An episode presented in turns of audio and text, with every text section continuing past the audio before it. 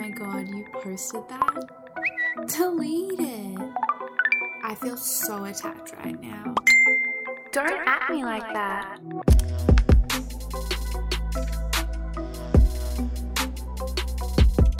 and welcome to the 12th episode of Don't At Me. I'm your host, Michaela Copeland, and I'm ready to deep dive on social media with you here today. I'll admit, making this episode scared me a little. Like the dark web, it's a mysterious place to me.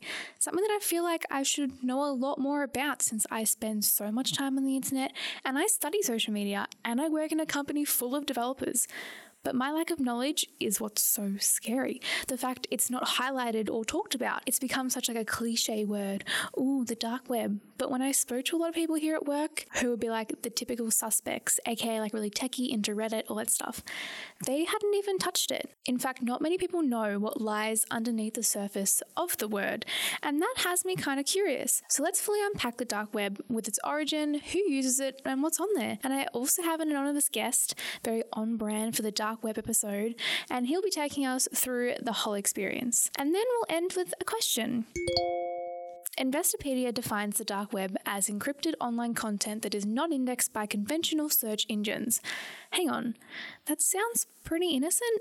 Like you're not being tracked by corporations. That sounds pretty cool. But then if you think back to like Ask FM and all those anonymous asking question sites for teenagers, right? There was some pretty nasty stuff on there. So maybe being anonymous does come with some dangers. But who thought of the dark web? Well, according to the International Money Fund, in the late 1990s, two research organizations in the US Department of Defense drove efforts to develop an anonymized encrypted network that would protect sensitive communications of US spies. They originally like weren't going to release it to the public, but if there's only spies on this network, then they'd be pretty easily traceable. Therefore, some of the researchers saw a different value proposition at hand, launching a not-for-profit focused on anonymity for human rights and privacy activists. So, a lot of stuff you'll see on the internet that is pretty innocent is all about privacy because that's sort of a thing that people are starting to realize oh shit, corporations are getting all my data, how can I protect myself? And while it has the good side of offering extreme privacy and protection from the surveillance of authoritarian governments, it also facilitates a growing underground marketplace where those tech savvy criminals can traffic drugs, stolen identities, child pornography, and other illicit things. But it can't be all bad, right? Well, well, in an article by CSO Online, it was referenced that researchers Daniel Moore and Thomas Rid of King's College in London classified the contents of 2,723 live dark websites over a five week period, and that was back in 2015. They found that 57% of those sites hosted illicit material. 57%. That's like over majority. But I guess it's not all. And just like anything, the dark web is mediatized. And I wanted to see if like their headlines were as gruesome as ours. So I went onto a dedicated site called Darknet Stats. This is on the normal internet, not the dark one. Um, and they reported on dark web news. So I indexed a month of articles and categorized them in terms of their topic. In total, I looked at 28 articles. All were, as you can guess, negative. There were four main themes of them though, like pedophilia, drugs, money, and illegal goods. The least popular was illegal goods. There was three articles on it, which is sort of the usual guns and whatnot. The second least popular was money, although it came in as a strong seven articles, right? It was mostly about scamming money, money laundering, etc. Then I found eight articles, the second most popular about pedophilia. Doesn't really surprise me. I feel like it's one of the most thought of connotations when it comes to the dark web. And lastly, the most popular drugs. Course, it's drugs, and a lot of schemes, undercover operations, or stuff like that. But it wasn't enough to see it was making the media. I needed to know exactly who was using the dark web, and from this survey, it's pretty obvious. So it's not data from the dark web because, like, duh, it's untraceable. Um, but nevertheless, Statistica put out a survey, and here are the results. And the results are probably, I'm guessing, from the, like, I guess the IP addresses of the locations of people have gone in to download the dark web browser. So I can't 100% be sure where these statistics came from. I just know that Statistica did them and they're a pretty reputable source, so they would have been legit. So I found that Australia and the United States don't even make the top 10 list of countries who use the dark web. Pretty interesting. The top 10 list goes 10, Poland, 9, Republic of Korea, 8, Mexico, 7, Sweden, six South Africa, five Turkey, four Indonesia, three Brazil, two Russia, and at number one is India. I'm not sure if that surprised anyone, but it sort of surprised me that more English speaking countries weren't on there since, you know, like that's what's in like CSI and all that. So, yeah, it did surprise me a little bit that we weren't up there at all. And now I've dived into this rabbit hole, I wanted to know people's real life experiences. I first took to Reddit because my boss told me that the darknet was Reddit times a thousand, so let's just start at the source. In a thread with 14.1k upvotes, someone asked people who have been on the dark web, What is the scariest or most surprising thing you've found? One user said, I found a store for Apple products and in the website there was a Q&A on one of the questions saying how is it so cheap and all the answers were all of our products are stolen. Well, at least they're honest, I guess. This one's more out of the ordinary. A user said, in short, this guy would randomize your mail for six to seven weeks before you plan on getting a delivery of something illegal but he had no involvement in the shipping of anything illegal. You'd pay this guy a couple of hundred dollars and he'd send you things to your residence on a weekly basis. Week one, ice skates. Week two, a board game. Week three, sneakers. Week four, an Xbox controller. So on and so forth. So you give him a schedule and a date of when you'd be ordering something illegal, and he'd spam your place with various packages of random retail bullshit from distributors all around the world leading up to the date then you'd get the drugs or whatever you're ordering. The randomization of mail and creating a pattern, or lack of thereof, I guess, um, would allegedly help you decrease the chances that your illegal order would be pinged by some USPS monitor and the police, I guess. And now, moving on to the next one, this one really gets me. One user said, I once found a forum dedicated to sharing recordings of the automated messages that tell you the next stop on the train. People would post the recordings that they presumably made themselves and they discuss them. It haunts me to this day. I have so many questions. And um, fair enough. Yeah, um, I don't know what you'd want to discuss about those recordings. Like sometimes they pronounce the suburbs a bit wrong, but it's just because you've got an accent from where you're from, and these recordings are probably all made in America or something weird. So that's all I have to discuss on them. I don't think I can make a whole forum about it. And lastly, oh man, this one gets me. A user said, There was a German man selling pretzels, just pretzels.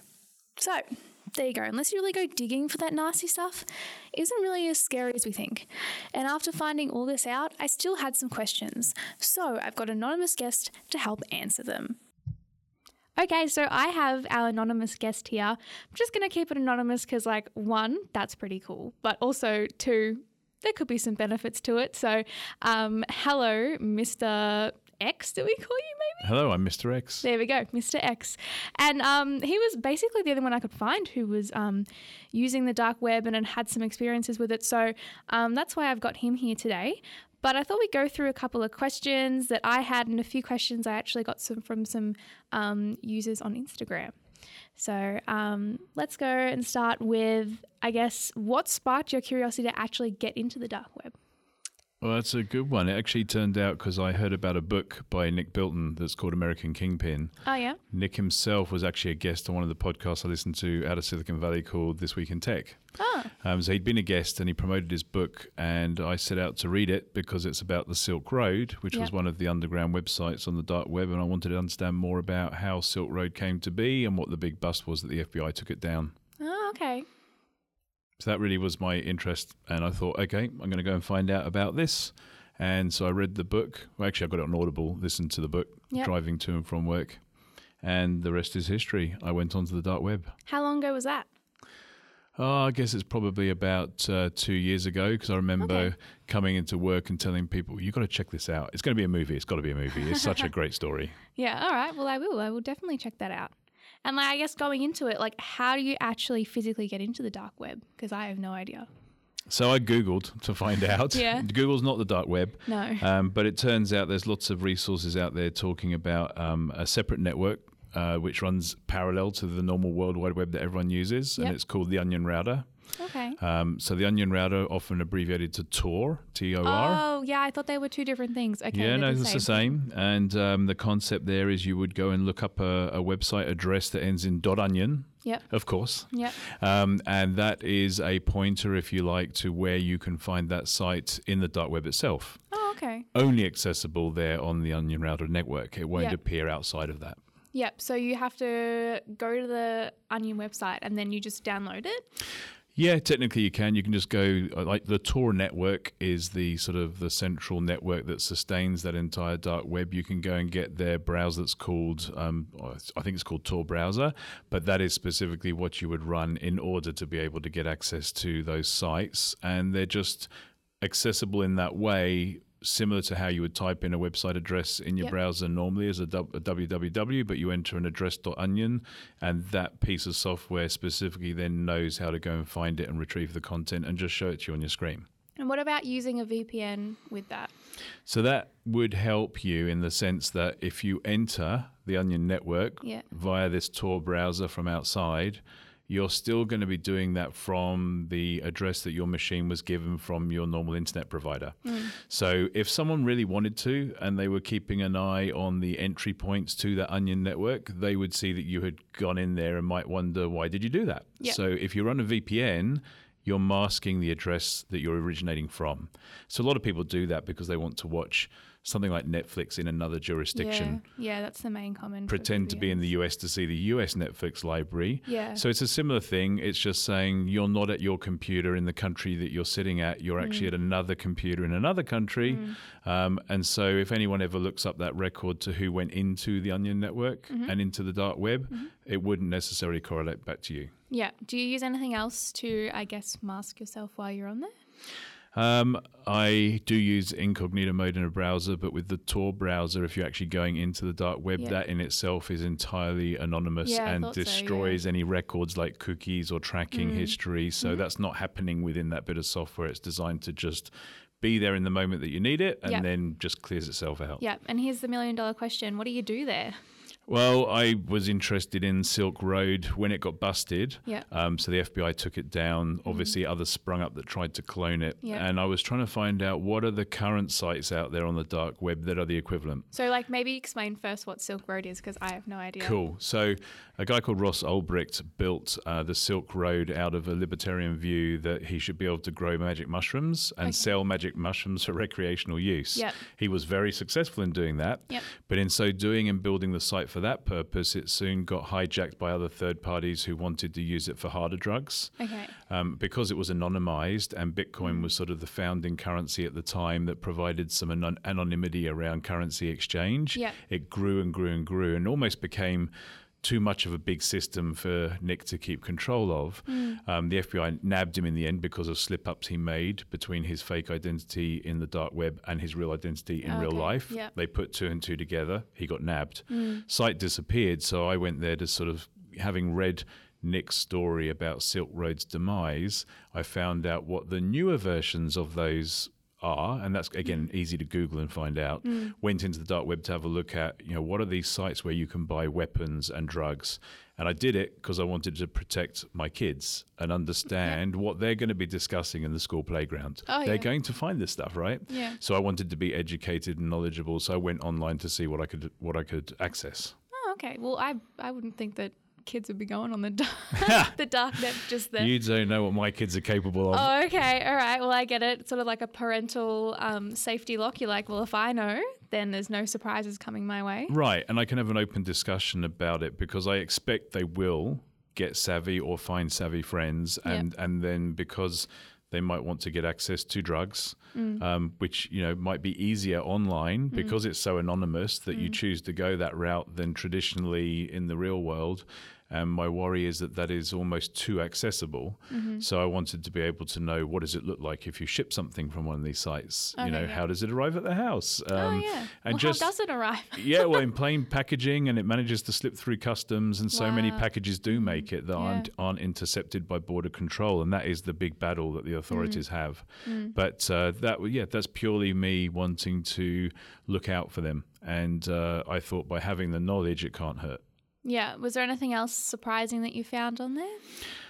Well, it, I found it interesting that it's not all nefarious activity. Hmm. They're not all drug sites or weapons trading sites. Hmm. Um, there are genuine businesses out there that are putting their content out under a .onion address, purely because they want to have the visitors to their sites feel like they're not being tracked. So a lot Oh, of us are getting concerned about privacy. Yeah. And so this is a way to say, look, if I put a site there for you, I know that you can still access the content, Yeah. but in a way that cookies and advertising links don't all track you and follow you that becomes bloody annoying on the normal web. Yeah, yeah, and I guess I guess that sort of leads into what's the difference between um, incognito mode and the dark web.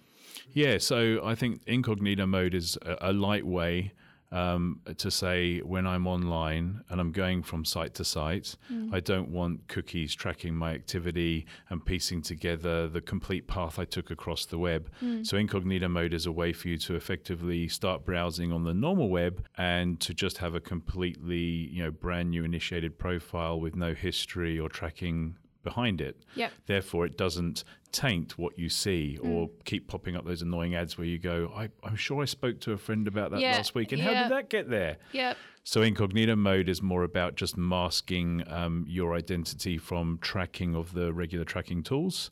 Um, the dark web is much more about uh, completely entering that point anonymously. So once you disappear behind that door off the street, no one knows you you're in there and what you're up to or where you go before you come Hmm. Back out again. Okay. So it's completely masked, whereas incognito is just helping you to combat tracking. I guess it's sort of like um, if you don't use a VPN and you're going into like the Onion browser, it's sort of like I don't know, going into a nightclub and there's a surveillance camera outside and it sees you going in, doesn't know what you're doing there, but then you come out and it sees you come out. Very good analogy. Yeah. Okay. Bingo. Good. I'm trying to make it for people who aren't as techie to figure out, I guess, what the sort of route is there. Yeah. but What does the camera yeah. see? What does the camera not see? Yeah, yeah, okay. And like, I guess, what are some um, common misconceptions that you've found that people think about the dark web? And ha- you having been on it, can you bust some of them? Uh, yeah, I think um, if I tell people I've been on it, there is a stigma because it's so unusual and not known to people. They tend to assume you must have done something bad. So I did not go on there and buy weapons. I Yeah. did not go on and buy drugs. I was doing research and then visiting, um, you know, what you would call not so taboo subjects. Um, so I guess it's it's so niche at the moment that people are starting to understand privacy and concerns around everything that's going on with the the big companies tracking us that they're just out of curiosity doing it from a privacy um, uh, screening standpoint Yeah. that's totally normal right Yeah. uh, what you define normal Yeah.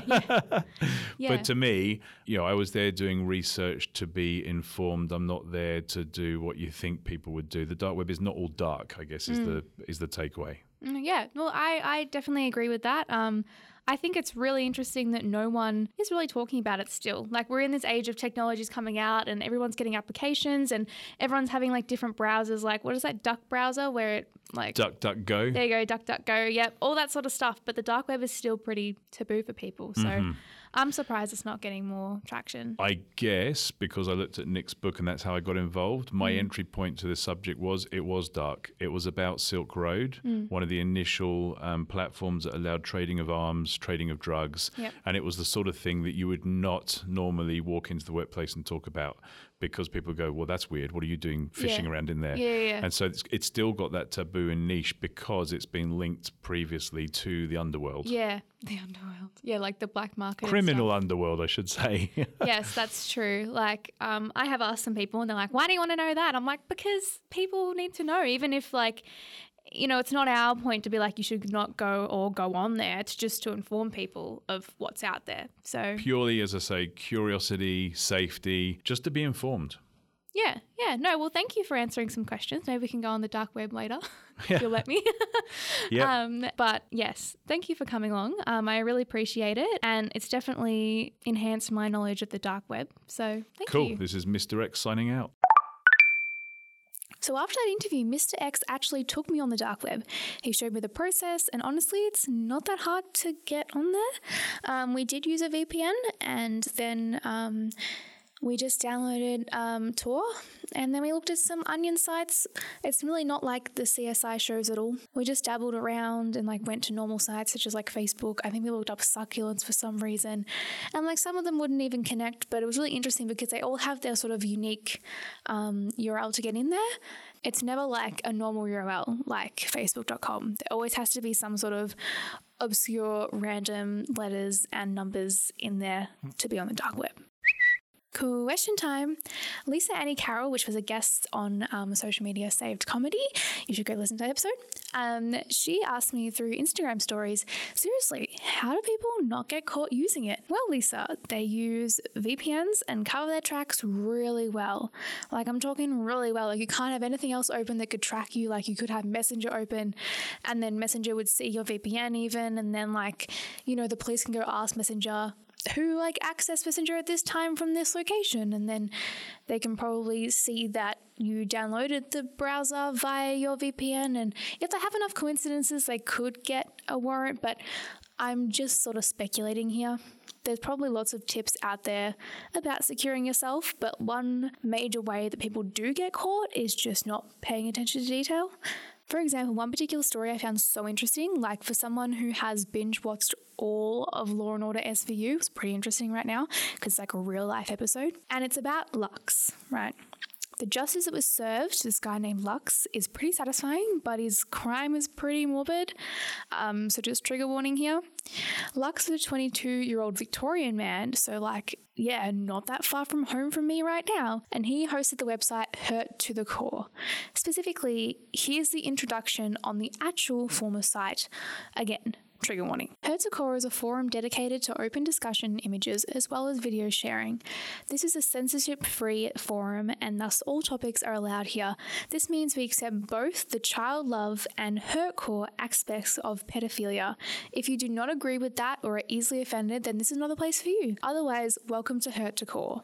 This was just one of his websites in his pedo empire that was getting 400,000 plus hits a day.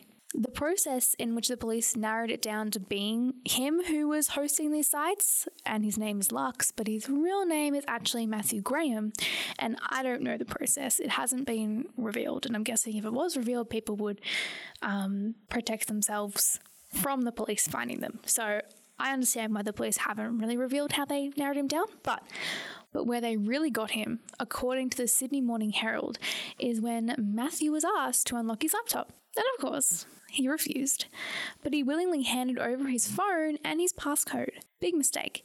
Catched on it was three images he didn't even know were there. Trigger warning. Again, it was of two dead children and one baby being stood on. He was charged with possessing child abuse material and failing to comply with an order to provide his laptop password. From there, you know how it goes. They can get warrants, they dig deeper. Eventually, after the whole investigation was over, he was sentenced to 15 years in jail on 13 charges. They were all pretty much enablement. He never physically did anything to a child. They were all about hosting the sites and encouraging, but he never did anything. And 30 kids were actually tracked down and saved throughout the investigation, so that is a massive win for police there. So, Lisa, although it is encrypted, there are ways and coincidences that occur that can lead to finding those who are using the dark web for evil. Call me Santa because I am about to wrap up this episode. Thank you to Mr. X for being so willing to help me with this episode and all the knowledge that he bring. And thanks to you guys for listening via Anchor, Spotify, and Apple Podcasts. Remember to chuck a review on Apple Podcasts and message me on Insta if you'd like to feature. Next episode will probably be a while away, I'm not going to lie. I have a huge couple of weeks coming up with Christmas and Falls Festival and my birthday. It's safe to say I'll probably see you after those are over. I'm definitely looking forward to Christmas though. Like, will I be one of those basic bitches who has a New Year's resolution of going to the gym because I stuffed myself with too much Christmas ham? Hmm, maybe. Don't at me, guys.